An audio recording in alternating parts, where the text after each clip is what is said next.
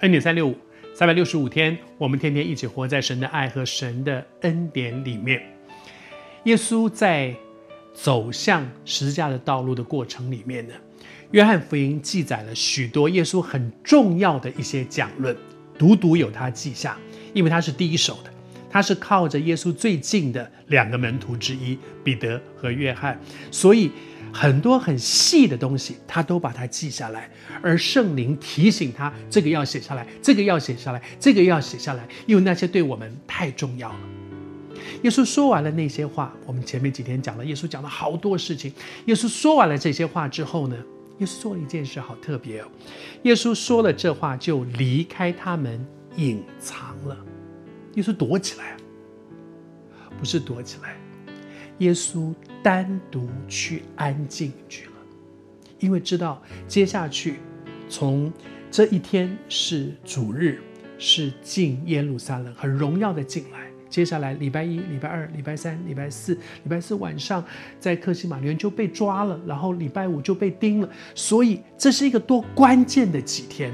而在这个面对生命当中极重要的关键的几天，耶稣选择更多的去安静，而不是一直讲话、一直讲话、一直讲话、一直跟别人讲话、一直做事、一直做事、一直做事。耶稣有没有讲？有。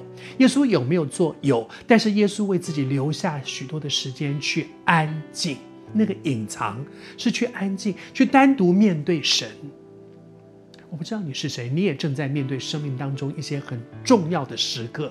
你知道接下来去有一场硬仗要打，你接下去最最大的那个硬仗，可能不是打外面，是跟自己里面。你正在面对你里面生命里面一个很大的冲击。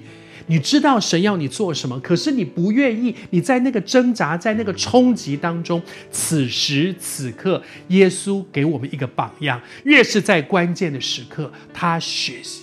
我们学他吧，学他，安静在神的面前，不要让你自己一直在一大群人当中到处问：我应该这样吗？我应该让到处跟这个聊，跟那个聊，跟这个讲，跟那个讲，问这个人，问那个人。你问的越多，听的越多，越不知道该怎么办。你现在需要的是学耶稣，隐藏，把你自己藏起来，把手机关掉，电话不要接。